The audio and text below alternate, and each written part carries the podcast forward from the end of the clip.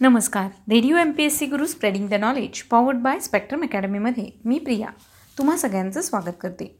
मित्रांनो आपण व्यक्तिविशेष या सत्रामध्ये सामाजिक कला क्रीडा विज्ञान तंत्रज्ञान समाजकारण राजकारण चित्रकला साहित्य नाटक या सगळ्याच क्षेत्रात ज्यांनी स्वतःचा असा ठसा उमटवला आहे अशा व्यक्तींची माहिती घेत असतो. त्यांच्या जन्मदिवसानिमित्त किंवा त्यांच्या स्मृतिदिनानिमित्त त्यांचा जीवनप्रवास जाणून घेण्याचा प्रयत्न करत असतो.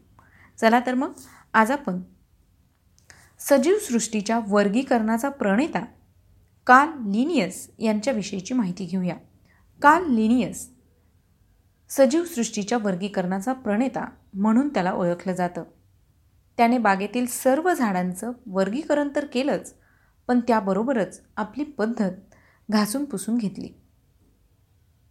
लिनियस हा एक स्वीडिश वनस्पतीशास्त्रज्ञ प्राणीशास्त्रज्ञ व जीवशास्त्रज्ञ होता. कार्ल लिनियस याला आधुनिक वर्गीकरणाचे जनक म्हणून देखील ओळखलं जातं आणि आधुनिक पर्यावरणशास्त्रातील प्रणेतेही म्हणून त्यांची ओळख आहे. कार्ल लिनियस यांचा जन्म दक्षिण स्वीडनमधील ग्रामीण भागातील स्मॉलनमध्ये तेवीस मे सतराशे सात रोजी झाला. त्यांच्या पूर्वजांनी स्कॅनेडिव्हियन देशांमध्ये प्रचलित देशभक्तीची प्रणाली वापरण्यापूर्वी कायमचे आडनाव स्वीकारलेले त्यांचे पूर्वज प्रथम होते. त्यांच्या वडिलांनी त्यांचे आडनाव लिनियस हे आपल्या कुटुंबातील शेतातील एका विशाल लिंडेन झाडाच्या लॅटिन नावावर आधारित म्हणून ठेवले होते. त्यांनी वक्सजो या शहरातून प्रारंभिक शिक्षण घेतले. कार्ल लिनियस यांच्या वडिलांनी त्यांना निक्टनम लंडन विद्यापीठात पाठवले. या ठिकाणी त्यांनी दुर्लक्षित जीवशास्त्र बागांचा अभ्यास केला आणि त्यामध्ये सुधारणा केली. दहा ऑगस्ट सतराशे पस्तीसमध्ये एक तरुण हार्लेम या डच शहराजवळची जॉर्ज क्लिफर्ड यांची बाग बघायला आला होता. बागेत असंख्य कॅक्टस ऑर्किड पॅशन फ्लॉवर केळी आणि इतरही अनेक झाडं फुललेली होती. त्या तरुणाने नुकतीच औषधीशास्त्राची पदवी संपादन केली होती. तो होता अठ्ठावीस वर्षांचा स्वीडिश कार्ल लिनियस. बागेतील पुष्कळशी झाडं त्यानं पूर्वी बघितलेली नव्हती. तरीही त्यानं फुलांचं निरीक्षण करून त्यांचं वर्गीकरण सांगितलं होतं.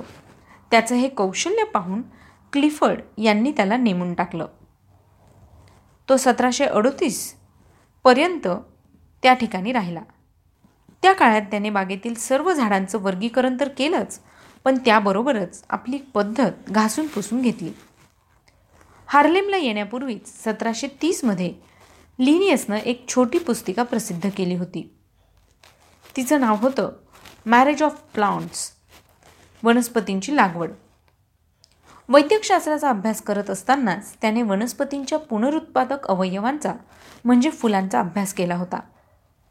त्याने फुलांचे चार भाग सांगितले होते. फुलांभोवती हिरवं आवरण संदल म्हणजे सेपेल. बहुधा रंगीत असणाऱ्या पाकळ्या पेटल्स. फुलाचे पुनरुत्पादक अवयव केसरदल स्टॅमेन्स ज्यात पराक्कण असतात आणि त्यांचे स्त्रीलिंगी अवयव किंजदल कार्पेल. फुलातील हे चारही अवयव वेगवेगळ्या संख्येने वेगळ्या आकाराने किंवा वेगळ्या स्थानावर उपलब्ध असतात. त्या त्या झाडाच्या पुनरुत्पादन पद्धतीवर आधारित वर्गीकरण त्यानं केलं होतं. त्याच्या या कामाला समकालीन अभ्यासकांनी विरोधच दाखवला होता. कारण होतं नैतिकतेचं. त्यानं जी भाषा वापरली होती त्याबद्दल धार्मिक मंडळींचा आक्षेप होता. फुलांमध्ये जी मिलन क्रिया होते त्याचं लाक्षणिक वर्णन लिनियसनं केलं होतं. या विविध फलन प्रक्रियेनुसार त्यानं वनस्पतींचं वर्गीकरण देखील केलं होतं. सतराशे पस्तीसच्या अखेरीस त्याने आपल्या सिस्टिमा नेचर या पुस्तकाची पहिली आवृत्ती प्रकाशित केली. त्यात त्यानं प्राणी वनस्पती आणि खनिज यांची तीन स्वतंत्र अधिराज्य कल कल्पून त्यांचं तर्कशुद्ध वर्णन केलं होतं. सुरुवातीला लिनियसनं वनस्पतींची विभागणी सपुष्प आणि अपुष्प अशा दोन गटात केली होती. नंतर सपुष्पांची फोड फुलांच्या रचनेवर आधारित ठेवली. पहिला वर्ग केला ज्या फुलात केसरदल आणि किंजदल असणारी एकलिंगी फुलं आली. त्याचे पुन्हा केसरदलांची संख्या त्यांची लांबी त्यांची जागा यानुसार वर्ग केले. वर्गाची फोड गणात म्हणजेच ऑर्डरमध्ये केली. ती किंज दलांच्या संख्येनुसार प्रत्येक गणाची विभागणी केली. यामध्ये ही विभागणी वंशात म्हणजेच जिनियसमध्ये केल्या गेली. त्यासाठी त्याची शरीररचना पाहिली. वंशाची पोट विभागणी झाली आणि ही वंशाची पोट विभागणी त्यांनी स्पेसिसमध्ये म्हणजे जातीत केली. त्याच्या ह्या वर्गीकरणात जात म्हणजे स्पेसिस हा शेवटचा घटक होता. पुढे पोटजात आली ती त्याने आणली नव्हती. लिनियसने प्राण्यांचं वर्गीकरण देखील याच पद्धतीनं केलं. पण ते विस्तृत होऊ शकलं नाही. कारण तोपर्यंत प्राण्यांचं शरीरविज्ञान फारसं ज्ञात नव्हतं. मात्र वर्गीकरण करण्याचा हा पहिलाच प्रयत्न नव्हता. तोपर्यंत बहुतेक शास्त्रज्ञांनी सजीवांची विभागणी आद्याक्षरांनुसार केली होती. नाहीतर अधिवासावरून.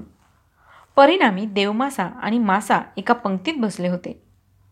लिनियसने पहिल्यांदा देवमाशाला सस्तन प्राण्यात गणले. वनस्पती शास्त्रज्ञ वनस्पतींच्या अगडबंब वा नावाचा वापर करताना मेटाकुटीला येत. ते पाहून तो एकाला म्हणाला अहो अशी नावं वापरू नका हो. त्याऐवजी मी नावं देतो ती वापरून बघा. त्याने काही परिचित वनस्पतींना दिलेली द्विनाम पद्धतींची सुटसुटीत नावं सांगितली. आणि अशीच नावं त्यांनी प्राण्यांना देखील दिली. सतराशे पस्तीसमध्ये त्याने तयार केलेली नावं होती. पाचशे एकोणपन्नास. सतराशे अठ्ठावन्नच्या दहाव्या आवृत्तीत ही नावं चार हजार तीनशे सत्त्याऐंशीवर पोहोचली. त्याच्या द्विनाम पद्धतीमुळे पूर्वीची नावं मागं पडली. या पद्धतीत पहिलं नाव असतं वंशाचं आणि दुसरं जातीवाचक. त्याने वनस्पती आणि प्राण्यांसाठी वापरलेली ही पद्धत आता एकूणच सजीव सृष्टीसाठी स्वीकारली गेली आहे. लिनियसनं दीर्घकाळ औषधी आणि वनस्पतीशास्त्राचा अध्यापक म्हणून काम केलं. सजीवांच्या वर्गीकरणाच्या त्याच्या कामामुळे त्याला सतराशे एकसष्टमध्ये स्वीडनमधील महनीय नागरिकांचा दर्जा देण्यात आला.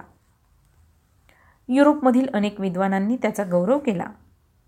स्वीडिश अकादमी ऑफ सायन्सेसचा तो सहसंस्थापक आणि पहिला अध्यक्ष होता. त्याचं पक्षाघाताच्या आजाराने सतराशे अठ्ठ्याहत्तरमध्ये निधन झालं.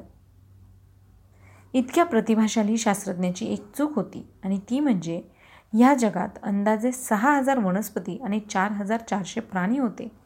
हा त्याचा अंदाज नगण्य होता. कारण त्याच्या पावलावर पाऊल ठेवून पुढे जात शास्त्रज्ञांनी केलेल्या सजीव सृष्टीचा अंदाज एक पूर्णांक तीन ते तीन कोटींच्या दरम्यान आहे. त्यापैकी सुमारे वीस लाख प्रजातीचं नामांकरण लिनियसच्या द्विनाम पद्धतीनं झालं आहे. ही त्याला एक प्रकारची आदरांजलीच म्हणायची. चला तर मग मित्रांनो आजच्या व्यक्तिविशेष या सत्रात आपण काल लिनियस यांच्याविषयीची माहिती घेतली. ही माहिती तुम्हाला कशी वाटली ते आम्हाला नक्की कळवा. त्यासाठीचा आमचा व्हॉट्सअप क्रमांक आहे शहाऐंशी अठ्ठ्याण्णव शहाऐंशी अठ्ठ्याण्णव ऐंशी. म्हणजेच eight six nine eight eight six nine eight eight zero चला तर मग मित्रांनो मी प्रिया तुम्हा सगळ्यांची रजा घेते. पुन्हा भेटूया उद्याच्या व्यक्तिविशेष या सत्रात एका नवीन व्यक्तीचा जीवन परिचय ऐकण्यासाठी.